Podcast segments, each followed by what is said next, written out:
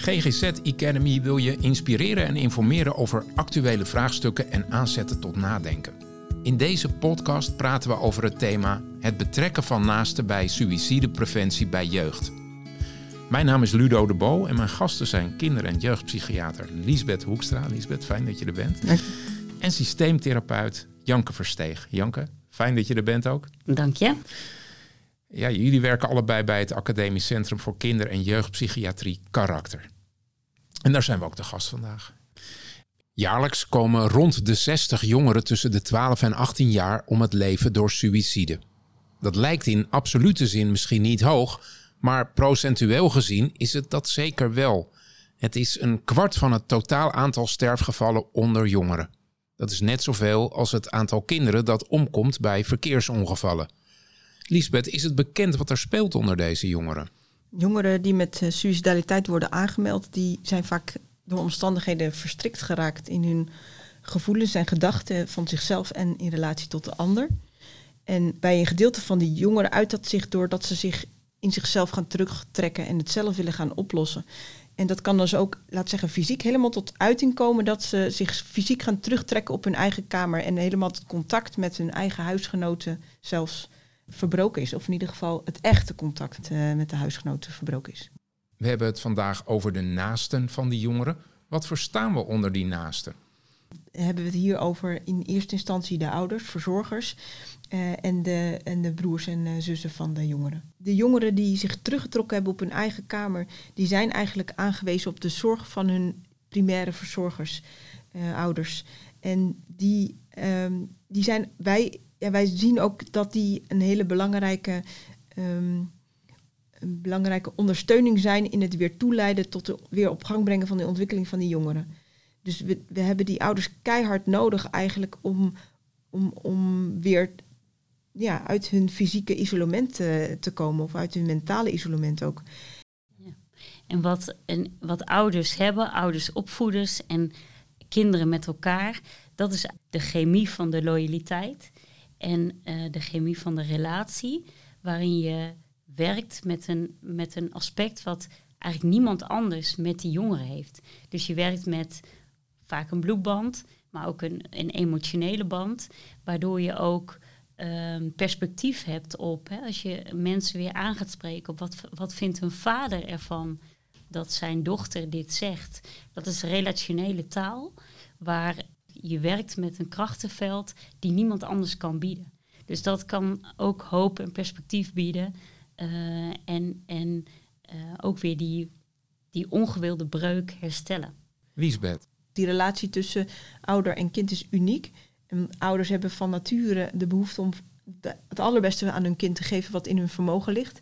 En kinderen hebben van nature de wens om door hun ouders gezien, gehoord en verzorgd of geholpen te worden. En als je daar zoekt, als je, als je die band die door de omstandigheden eigenlijk van elkaar eh, afgeraakt zijn, als je die band weer, het lukt om die te herstellen, dan kan er ook weer wat gaan vloeien daartussen. Ja. De behandelrichtlijn beveelt hulpverleners al sinds 2012 aan om de naaste van de patiënt te betrekken bij, ik citeer, elke fase van het onderzoek en de behandeling. Janke, waarom is dit zo belangrijk? Het is belangrijk om je te realiseren dat je als hulpverlener maar uh, een bepaald, op een bepaald moment in het leven van een jongere of van een cliënt instapt. En ja, die cliënt of de jongere die heeft eigenlijk al een heel leven voor zich. En die heeft een toekomst voor zich waar die met mensen uh, is die om hem heen staan. Hè. Ouders, broers en zussen, kunnen ook vrienden zijn. En die hebben vaak veel meer informatie van de jongeren dan, dan jij als hulpverlener. Dus het is uh, super belangrijk om zo snel mogelijk die naasten te betrekken, omdat zij eigenlijk in het onderzoek, maar ook in de behandeling, een hele belangrijke bron kunnen zijn van informatie, maar ook een bron van steun, uh, maar ook een bron van het verleggen van het verhaal. Hè, dat het niet alleen maar, gaat over die uitzichtloosheid. Uh, dus je ziet dat het gezin of de naasten, de, de vrienden, van belang kunnen zijn in, in de behandeling, maar ook in het onderzoek naar hoe is het nou zover gekomen dat die uitzichtloosheid bij het kind of de jongere zo ontstaan is. En um, wat mijn ervaring is, is dat op het moment dat je die mensen betrekt, dat er heel veel emotie in de kamer is. Maar ehm, dat er ook uh, hoop is doordat ze bij elkaar zijn. Uh, en vanuit die hoop hè, gaan verhalen ook over. Hè, je kan dan ook een verhaal sturen uh, wat gaat over hoe hebben ze eerder problemen opgelost met elkaar. Doordat die hoop in de kamer is, heb je eigenlijk ook veel meer ehm, informatie om uit te putten. Dus dan zie je dat die suicidaliteit niet direct afneemt, maar dat ja, de, de veerkracht in zo'n gezin, de verbinding meer ontstaan, waardoor er meer ruimte is ontstaan om die suicidaliteit met elkaar te dragen. Ja, wat mooi. Lisbeth, wil jij daar nog iets aan toevoegen? Ja, die, die 12 tot 18-jarige leeftijd, dat is wel een tussenfase, zeg maar zeggen, tussen die kindtijd van 0 tot 12 en 18 jaar en ouder, waarin je eigenlijk zelfstandig in het leven staat. En in die periode van 0 tot 12, dan ben je eigenlijk maximaal onder invloed van je gezin en je ouders. Terwijl in de levensfase 12 tot 18 de jongeren juist heel erg de behoefte heeft om naar buiten te gaan en met vrienden zichzelf te gaan ontwikkelen. En een heel belangrijke taak in die levensfase is dan ook om je te scherpen aan wat een ander vindt en denkt van jezelf. En daarmee ook je gedachten over jezelf te vormen. Wie ben ik en wat wil ik? Nu bij de jongeren die dan worstelen met die emoties en die gedachten over zichzelf in relatie tot de ander en verstrikt raken daarmee en dat zich uit in suicidaliteit, die trekken zichzelf terug en komen daarmee los te staan van die ontwikkeling waarin ze eigenlijk naar buiten gaan. En de ouders grijpen dan ook vaak terug op een wat jongere levensfase waarin uh, ze eigenlijk die, de kinderen weer als een kind behandelen, terwijl die eigenlijk misschien al wat naar buiten aan het gaan was. En die hele behoefte aan die autonomieontwikkeling, die is super belangrijk in die fase van 12 tot 18. En de jongeren willen het heel graag zelf doen, maar ook heel graag zelf oplossen. Dus die wijst die ouder af. En als je natuurlijk een jongere in behandeling krijgt en je wil die ouders er weer bij gaan betrekken, dan is het niet altijd, laat zeggen, gemakkelijk om via de jongere toegang tot die ouder te krijgen, omdat die soms zegt, ja, maar mijn ouders die begrijpen me niet en die verstaan me toch niet en die hebben, daar heb ik al bij geprobeerd en die heb ik me al niet gehoord bij gevoeld. En ik denk dus dat wat Janke zegt, dat het super belangrijk is dat die verbinding weer tot stand komt, maar is niet altijd zo'n heel gemakkelijke opgave daarin. Nee, dat kan ik me heel goed voorstellen, ja. We hebben het over het belang van het betrekken van de naaste gedurende de hele behandeling. Waarom gebeurt het dan nog niet altijd? Janke? Ja, het is. Het is um, dat, dat kan verschillende redenen en oorzaken hebben. Het kan zijn dat, dat de jongere bijvoorbeeld tegen jou als hulpverlener zegt: uh, Dit wat ik jou nu vertel vandaag in de Kamer mag je absoluut niet vertellen aan mijn ouders. En dat is vaak een van de redenen waarom hulpverleners twijfelen om naast ze te betrekken. Omdat je als hulpverlener een behandelrelatie met je cliënt hebt en er wordt zoiets kwetsbaars gedeeld, waarbij de jongere zo'n appel doet op jou als hulpverlener, dat je daar trouw aan wil blijven. Dat is mhm. een van de dingen die we heel vaak horen. Dat de behandelrelatie met de cliënt, als die op het spel staat, vinden hulpverleners het vaak lastig om ouders te betrekken terwijl het kind of de jongere het eigenlijk niet wil. Dat kan een reden zijn. Een andere reden kan zijn dat als het gaat over suicidaliteit, het is een onderwerp waar nou, de meesten van ons niet graag over spreken, omdat het zoveel ook emotie bij jezelf op kan roepen. Het roept veel bij de cliënt op. Het gaat ook altijd over angst. Hè, van wat gaat deze cliënt doen? Als je dat al met één iemand hebt, laat staan dat je dat dan ook nog met naasten in de kamer hebt dan moet je realiseren dat je soms in een kamer zit met mensen, met vijf mensen, die allemaal een eigen emotie, gevoel, gedachten hebben over de dood en over vooral ook over ik wil mijn kind in leven houden. Mijn kind mag absoluut niet doodgaan. Ja. Nou, dat is heel, heel ingewikkeld om te containen eigenlijk. En uh, dat kan een grote aarzeling zijn van nou, hè, misschien moeten we nog maar even wachten om die ouders of die broers en zussen te betrekken. Want ik wil het graag eerst goed zelf snappen. Of ik wil nog even wachten tot de cliënt daar uh, klaar voor is. Dat kunnen allemaal aarzelingen zijn waardoor het lastig is om, het, om dat te doen. Die eerste reden die je beschrijft, je mag het echt niet aan mijn ouders vertellen. Hoe ga je daar dan als, als hulpverlener mee om? Dat lijkt me inderdaad ook heel lastig. Ja, ja, dat is ook je, je taak als hulpverlener, dat je geheimhoudingsplicht hebt. Eh, stel nou dat een cliënt dat tegen jou zegt, um, van je mag het echt niet vertellen tegen mijn ouders, maar het gaat over veiligheid. Dan heb je als hulpverlener het uh, recht op de zorgplicht waar je op kan verhalen.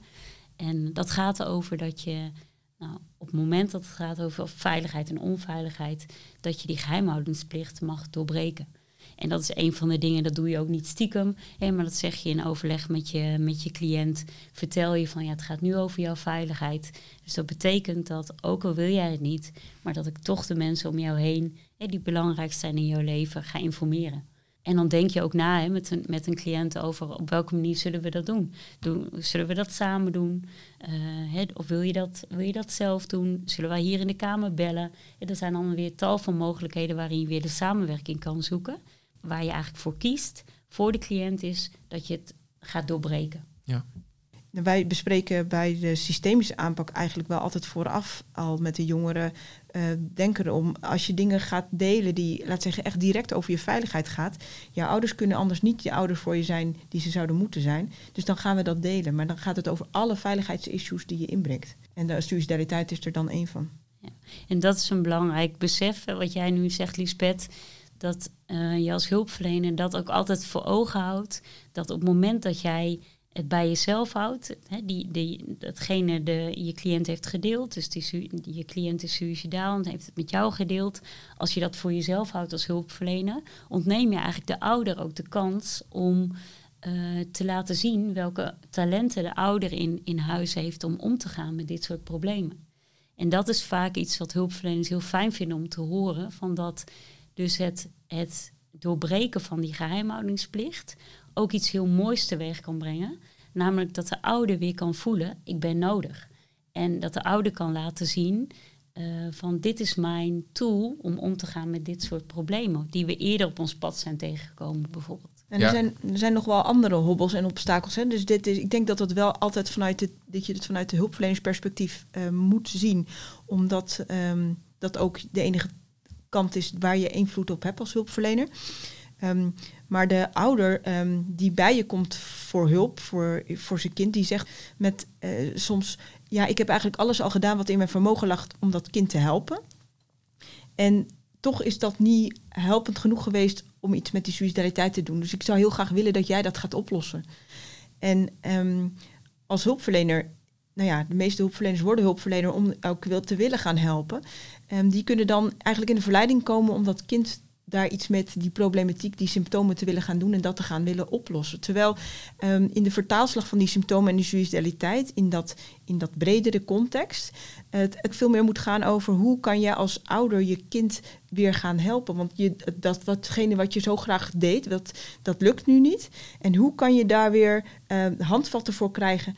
En eigenlijk is ook vaak, uh, als we het daarover hebben, de vraag van ouders, blijkt dan als je erover doorspreekt, hoe, help mij om mijn kind te helpen. Ja. Hoe waardevol de betrokkenheid van naasten bij de preventie van suïcidaliteit bij jongeren kan zijn, blijkt uit het gedicht van een jongere. Zijn naam is Wouter van Schip en het gedicht heet Stap. Stap. Verloren gekomen. Geen doelen meer. Niet meer kunnen dromen. Opgenomen. Doorstromen. Achteruit. Gestopt. Stilstaan. Toereikende handen. Geven licht. Nieuwe banden. Weer wat zicht. Weer leren lopen. Kleine stapjes. Tree voor tree. De heuvel op. Onderweg. Drempels vinden. Samen stappen.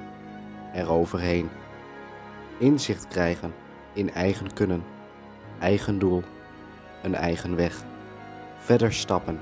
Horizon verkennen weer het licht voelen, genieten, niet meer de ogen dicht. Losgelaten worden, verder stappen, het nu zelf kunnen. Verder gaan. Van stilstaan en achteruit gaan naar verder gaan en naar de toekomst durven kijken. Dit gedicht illustreert, denk ik, hoe waardevol het is dat naasten een hand reiken. Uh, het betrekken van naasten bij de behandeling. Hoe pak je dat als hulpverlener aan? Janke? Als je het echt kijkt naar suicidaliteit en het betrekken van naasten, is vaak een eerste stap dat je, als je het, de jongere of het kind in relatie met zijn ouders of broers en zussen in de kamer hebt, dat je het letterlijk bespreekt van wat betekent het eigenlijk dat jullie kind uit heeft gesproken dat hij of zij niet verder wil leven. En dat is een hele belangrijke stap, omdat je vaak ziet dat er heel veel verlegenheid is in een gezin om het daarover te hebben, om daar naartoe te gaan. Ik weet, eh, een voorbeeld hè, uit mijn eh, eigen werk is dat uh, een, een, moeder zei, ja, mijn kind voelt zich niet zo fijn. Terwijl eigenlijk de aanmelding was, het kind had al drie pogingen gedaan om zichzelf van het leven te beroven. dus dan heb je een... Wordt heel, heel eufemistisch over gesproken. Precies. Dus wat je dan in eerste sta in stap doet, is dat je taal probeert te geven met zo'n gezin aan wat de hulpvraag is, wat het probleem is. Nou, dat is een belangrijke stap, omdat je ouders, broers en zussen soms moet helpen om daar waar ze het meest bang voor te zijn, om dat bespreekbaar te maken. Uh, en nou, wat, wat, wat je dan doet, is dat je dat met elkaar onderzoekt. Van nou, hè, als, als je zo eenzaam bent geworden, hè, zo, zo alleen voelt en je, dat het zo erg is vastgelopen dat je eigenlijk zelfs denkt aan, aan uit het leven willen stappen, dat het zo moeilijk is voor jou. Ehm, wie herkent dat in het gezin? Hadden jullie dat gezien of hadden jullie dat gemerkt? Of is er iemand die dat herkent vanuit zijn eigen leven? En soms gebeurt het dan dat een ouder zegt of een broer of zus zegt, maar hé, maar ik heb die gevoelens ook, of ik heb die ook gehad. En dat is een eerste aanzet tot het onderzoek met elkaar van, oké, maar als dit zo speelt in ons gezin of in onze familie, hoe willen wij daar dan mee omgaan? En dat begint vaak eerst met het verkennen van, of eigenlijk het durven uitspreken. En dan het verkennen van alles wat er op, gebied van emotie en gevoel komt kijken. En vervolgens ook dat je toegaat naar wat is ieders behoefte en wens tot verandering. Ieder mens voelt eigenlijk spanning rondom dit thema.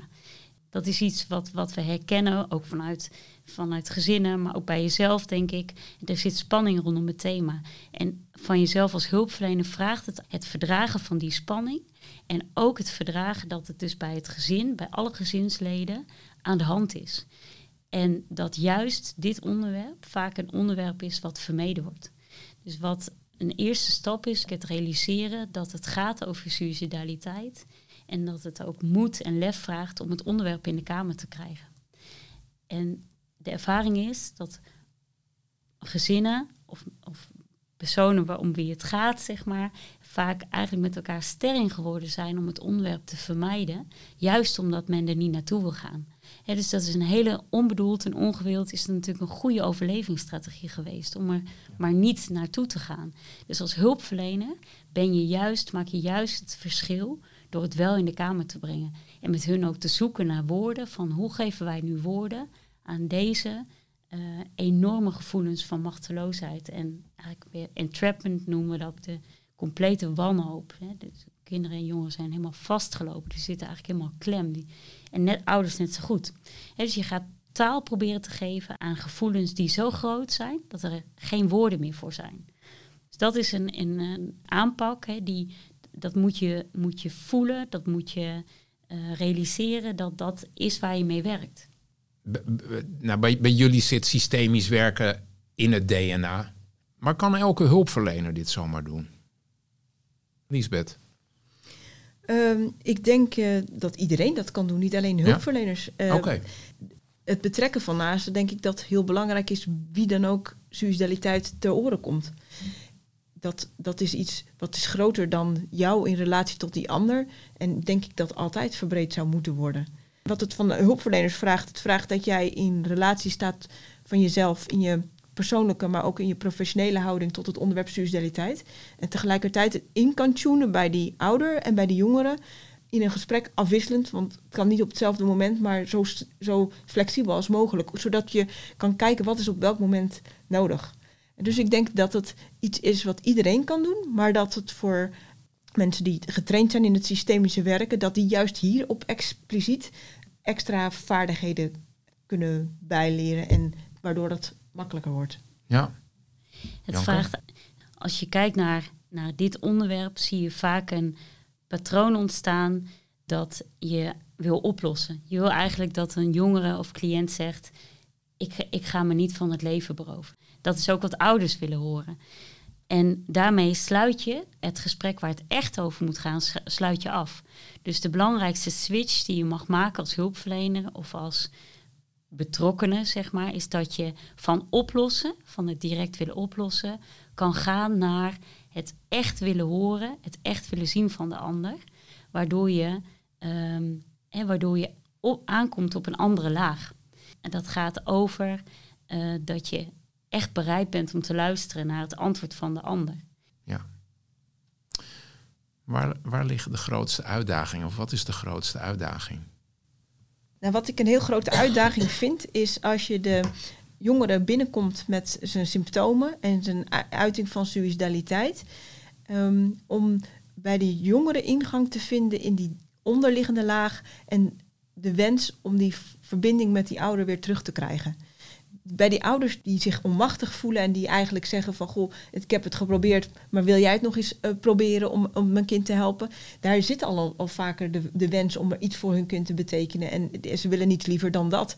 Dus ja, ja, ze willen heel graag geholpen worden om hun kind te helpen als je, dat, als je daar naar die onderliggende laag zoekt. Maar die jongere die eigenlijk uh, gewend is om het zelf op te gaan lossen, die zich teruggetrokken heeft, daar, daar een vertaalslag maken van die symptomen naar. Er zijn onderliggende behoeften om toch ook zorg te ontvangen van zijn ouder. Om de verbinding met de ouder weer terug te krijgen. Waar dat zo hardnekkig de hele tijd afgeweerd wordt. Dat vind ik een hele grote uitdaging. Het is, het is fantastisch als het lukt. En het is heel frustrerend als het niet lukt om die vertaalslag te gaan maken nog. Ja, dus, dus een van de grote uitdagingen is ook om in de ruimte oog te hebben, gevoel te hebben voor ieders perspectief over de suicidaliteit. Dus wat het met de ouder doet, wat het met de ene ouder doet, wat het met de andere ouder doet, wat het met de broer doet, met de zus doet. Dat kan ook nog sterk verschillen van elkaar. Zeker. En dat je oog en oor houdt voor al die verschillende perspectieven en dat je als hulpverlener op de plek blijft, enkel om die met elkaar te verbinden. Dus daar zit eigenlijk ook weer in waar we het eerder over hadden, dat je het niet zomaar wilt oplossen, maar dat je echt bereid kan zijn en kan werken, zeg maar, om ieders perspectief goed in de ruimte te krijgen. En op zoek kan gaan naar de verbindende taal. En dat is echt de topsport waar je op dat moment mee werkt. Ik denk dat het je vak is om te kijken van hoe leid je dat gesprek dan toch in goede banen. Um, zodat het, laat zeggen, dat wat in de Kamer moet gebeuren, dat dat daar ook daar gebeurt. En als het daar niet gebeurt, dan is het natuurlijk het risico dat het zich in jezelf wat meer vastzet. En dat je daar zelf hinder van hebt daar moet je ook zelf een goed uh, steunsysteem voor hebben, uh, intervisie, supervisie, om ook daarop te kunnen reflecteren. Want dat, dat, dat is natuurlijk ook maar menselijk. En, en, hoe, en dat je daar een soort ja, backup podium in hebt van wat, wat kan ik daarmee en wat betekent dat dan voor een volgende gesprek uh, bij dit gezin. Ja. ja. Ja, dus dat is een belangrijk punt wat Lisbeth noemt. Van, eigenlijk hebben we het over betrekken van naasten in de behandeling van een jongere. Maar wij we zeggen eigenlijk ook altijd, het is net zo belangrijk om als hulpverlener in een team uh, ook je naasten te betrekken. Om vervolgens weer met al die emoties en gevoelens ook jezelf weer te kunnen containen en holding te krijgen. Ja. Um, en een andere is dat uh, je ook bereid moet zijn om een stukje van jezelf bloot te kunnen geven in zo'n gesprek met een gezin. Dus dat je op het moment, want we hebben het eigenlijk tot nu toe gehad over dat wat er gezegd wordt en dat wat zichtbaar is aan gevoel en emotie. Maar vaak in dit soort gesprekken gaat het ook juist over dat wat er niet gezegd wordt.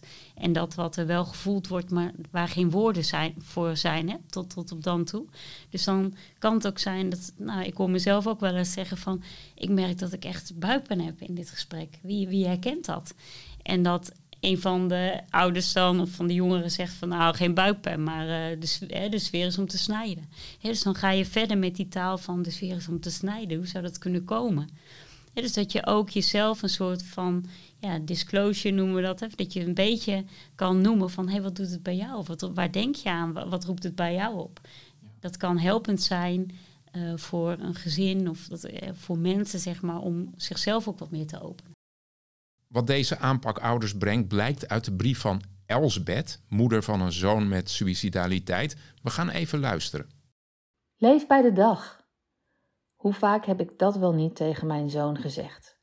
Stapje voor stapje, morgen kan het beter zijn. Achteraf zei ik het eigenlijk niet om hem te helpen, maar uit angst om hem te verliezen. Ik was zo bang dat hij die definitieve stap zou zetten om een einde te maken aan zijn leven. Elke dag die hij er nog was, was er eentje. Hij was 19, een jongen met zoveel talenten, een mooie toekomst in het verschiet En ik dacht steeds, als hij dat nou maar ziet, dan komt het wel goed.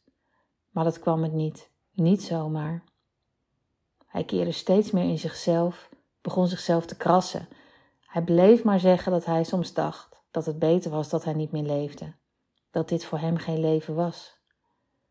Mijn maag draaide om bij dat soort uitspraken. Ik ben een positief mens, probeerde er voor hem de moed erin te houden en niet te zwaar te maken.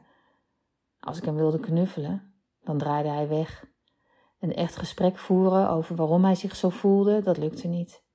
Ik was bang voor wat hij zou zeggen en hij wilde zich niet uiten omdat hij mij niet wilde kwetsen. Ik ben dankbaar dat hij een therapeut kreeg die mij en mijn ex bij de behandeling betrok. Ik leerde wat ik kon doen en zeggen om mijn zoon te steunen. Dat ik het niet kon oplossen, maar vooral moest luisteren. Door gesprekken die we zonder mijn zoon met de therapeut hadden, mocht ik ruimte geven aan mijn wanhoop. Mijn emoties niet wegstoppen, maar ze benoemen. Het luchtte op. Onder begeleiding van de therapeut ben ik in gesprek gekomen met mijn zoon. Echt in gesprek. Samen hebben we gekeken wat hij nodig heeft van ons, zijn ouders, en van mij, zijn moeder. Daarmee zijn we uit een patroon gestapt van elkaar willen sparen en niet helemaal eerlijk zijn. Ik denk dat we ons allemaal heel alleen voelden. En nu is er verbinding. Dat lukt niet altijd, maar steeds vaker wel dan niet. Ik heb geleerd om mijn zoon niet verstikkend te omhelzen, maar open mijn hand uit te steken en te kijken waarmee hij komt. Het gaat gelukkig beter met hem en ook met mij. Doordat ik me betrokken voel bij zijn behandeling, advies krijg over wat ik kan doen en zeggen en naar mezelf heb leren kijken, voel ik me veel minder machteloos. Deze moeder die vertelt hoe moeilijk het was om in contact te komen met haar zoon. Waarom is dat zo lastig, Janke? Als je goed luistert naar wat deze moeder zegt, vind ik eigenlijk heel mooi. Hè. Zij, zij benoemt haar eigen angst rondom het onderwerp. Hè. Het niet willen verliezen van haar zoon. En ja, haar maag keert om, zegt ze ook. Dus alle gedachten die gaan over dat haar zoon uit het leven zou willen stappen, maakt dat zij blokkeert. Dat zij voelt van ik kan niet naar dat onderwerp toe gaan. dus, dus wat ik heel mooi vind is dat ze eigenlijk beschrijft dat een hulpverlener hun samen heeft geholpen om het gesprek op gang te brengen dus zodat hij uh, minder zijn rug hoeft toe, te keren, zeg maar. Hè, maar dat, dat deze moeder dus ook heeft kunnen verdragen om... Um, nou, ruimte heeft gevoeld dat die gevoelens van angst en wanhoop er mochten er zijn. Maar in relatie met haar zoon ook iets anders heeft geleerd. Dat is heel mooi. Wat, dat raakt me ook wat zij schrijft. Uh, dat is wat je als hulpverlener wil. Ja. We spreken nu steeds over het betrekken van de ouders. Maar jullie noemden ook al de cruciale rol van de broers en zussen. Wat is hun rol bij uh, suïcidepreventie? Janke. Ja, dat is, dat is echt wezenlijk een andere dan die van de ouders. Ehm, en, en, dat maakt het spannend om met broers en zussen in de kamer te werken. En dat maakt het ook, uh, ook heel, heel goed en heel fijn. Omdat broers en zussen hebben een andere relatie. Er is een, die hebben dezelfde ouders, vaak. Uh, of, of gedeeltelijk dezelfde ouders. En zij leven mee in het gezin op een gelijk niveau als de cliënt of de jongere. En dat kan zijn dat zij soms hetzelfde voelen of ervaren in relatie tot de ouders. Dus daarin kunnen zij steunend zijn naar cliënt of een jongere. Of zij uh, hebben bijvoorbeeld andere vaardigheden om om te gaan met dezelfde moeilijkheid. Dus zij kunnen ook bron van inspiratie vormen. Soms kan het ook zo zijn dat een cliënt of een jongere is aangemeld en dat het zo is dat een broer of zus er soms nog erger aan toe is, even plat gezegd. Dus dat, dat je, als je die broers en zussen betrekt, dat je ziet dat de cliënt of de jongere die suicidaal is, daar ook een reden toe heeft in zorg naar een broer of zus. Uh, dus het kan heel verrassend zijn als je broers of zussen betrekt. Wat, wat het kan heel verrassend zijn wat het oplevert. Dus het kan steunend zijn. Het kan soms zijn dat er conflicten bestaan tussen. Hè, dus dat de rivaliteit tussen broers en zussen, die er eigenlijk altijd is, extreme vormen heeft aangenomen. Wat ook een reden is tot uitzichtloosheid. Uh, dus ja, er kan van al, alles eigenlijk uit, uh, uit loskomen. Ja. Vaak is het zo dat uh, er een langere tijd van zorg is geweest voor de cliënt die suicidaal is. dus dat, dat je ziet dat in gezinnen de aandacht veel uitgegaan is naar het kind waar zorg over is. En dat broers en zussen het ook heel fijn vinden dat er podium komt voor hun verhaal. En dat is ook wat ik merk dat zij echt behoefte hebben om gezien te worden. En ook hun zorgen te kunnen bespreken, maar ook hun boosheid of frustratie. Van, hè, dat de broer of zus waar het over gaat zoveel aandacht heeft gekregen. Hè, dus dat, dat je hen ook helpt om vanuit de schaduw meer in het licht te komen, uh, kan, kan hele goede dingen doen. Nou, broers of zussen kunnen ook onbedoeld uh, heel erg zeggen waar het op staat. Of juist heel bedoeld, heel recht toe recht aan, waar ouders dat misschien in uitzorg uh, voor, om gevoelens niet op aan te wakkeren, juist willen vermijden. Um, en wat, jij, wat Janke net dat ook kan zei, ook wel eens heel, heel verfrissend zijn. Heel verfrissend zijn, ja. van, uh, ja, ja. En, en wat Janke zei, ik, ik, heb ook wel eens meegemaakt dat er een jongere werd aangemeld uh, met, uh, dat zeggen, matige problematiek in verhouding tot de zus, die eigenlijk geen hulp wilde zoeken, maar waarbij deze zus zich als het ware naar voren wierp in het contact met ouders, gezamenlijk ook zeiden van, ja, eigenlijk zit ik hier niet voor mezelf, maar eigenlijk zit ik hier, ik wil heel graag ondersteuning hebben, maar ik wil nog veel meer ondersteuning voor mijn zus hebben. Ik zie dat het daar heel slecht mee gaat en ik wil daar iets mee. Ja. ja. D dit gaat over het betrekken van naasten en, en het belang daarvan. Maar zijn er ook situaties waarin het onverstandig is om naasten te betrekken? Lisbeth? Ik denk dat je bij iedereen naasten kan betrekken. En als we het over de engere zin van naasten betrekken hebben, hebben wij het eigenlijk over de ouders. Ik denk dat altijd ouders betrokken kunnen worden. Niet altijd lukt het om ouders te betrekken. Soms zijn, is de verstandhouding echt al jarenlang niet meer aanwezig of onderkoeld. Um, ik denk wel dat het altijd zinvol kan zijn als daar ook ingang toe is. En er zijn daarnaast gezinnen, en ik denk dat dat de grootste tenzij is, als er sprake is van fysieke onveiligheid. Als er echt geweld speelt in de relatie van ouder en kind. Want dan zou je echt moeten zorgen dat die veiligheid in ieder geval geborgd is voordat je die betrekt. Wat je wil voorkomen is dat in een gesprek uh, waar ieder al heel kwetsbaar is, de jongere opnieuw gekwetst wordt. Dat is wat je wil voorkomen, maar wat soms niet altijd te voorkomen is. Onbedoeld en ongewild zijn er patronen ontstaan waarin dat kwetsen ook een onderdeel is geworden. En wat, waar we dan soms voor kiezen, is dat we naasten betrekken, maar dus apart werken met naasten om hun verhaal, het verhaal van de naasten, eerst ruimte te geven en tijd en aandacht om naast ook voor te bereiden om het gesprek met de cliënt of jongere aan te gaan. Dus soms kan het zijn dat de emotie van de ouder overtoon neemt of te veel ruimte inneemt. En dan heeft dat eerst tijd en aandacht nodig voordat het bij elkaar kan komen. En ook dat is het betrekken van naasten. Maar je kan dat doen in allerlei verschillende. Je hoeft dat niet altijd te doen direct in de kamer. Okay. En, en, een hele mooie vorm is ook dat je kan werken met stoelen bijvoorbeeld. Uh, dus je kan naasten betrekken zonder dat ze erbij zijn. Ja, je bedoelt de stoel is de persoon. Ja. Of, ja. ja. ja. Alsof die erbij is. Ja, precies. Ja, ja de persoon zit onzichtbaar op de stoel. Ja. Dat is het. Ja, ja dus in, die, in de lopende behandeling, waarbij je dus al een veronderstelling hebt dat je een gezamenlijkheid hebt over hoe de, hoe de onderliggende problemen in, in elkaar steken. En dat er ook met de jongeren en met de ouders een uh, overeenstemming over is over hoe je dat gaat aanpakken. Dan spreek je de jongeren apart en de ouders apart en werk je eigenlijk toe naar weer herstel. Ja. Je helpt eigenlijk ouders om het gesprek wat zij met de jongeren gaan hebben, om die te kunnen voeren. En, en dus het kan zijn dat je een bepaalde periode apart werkt met de ouders en met de jongeren, maar dat je op een gegeven moment het weer bij elkaar brengt als, als ieder daar ook klaar voor is. We naderen het eind van deze podcast. Welke boodschap zouden jullie willen meegeven aan onze luisteraars?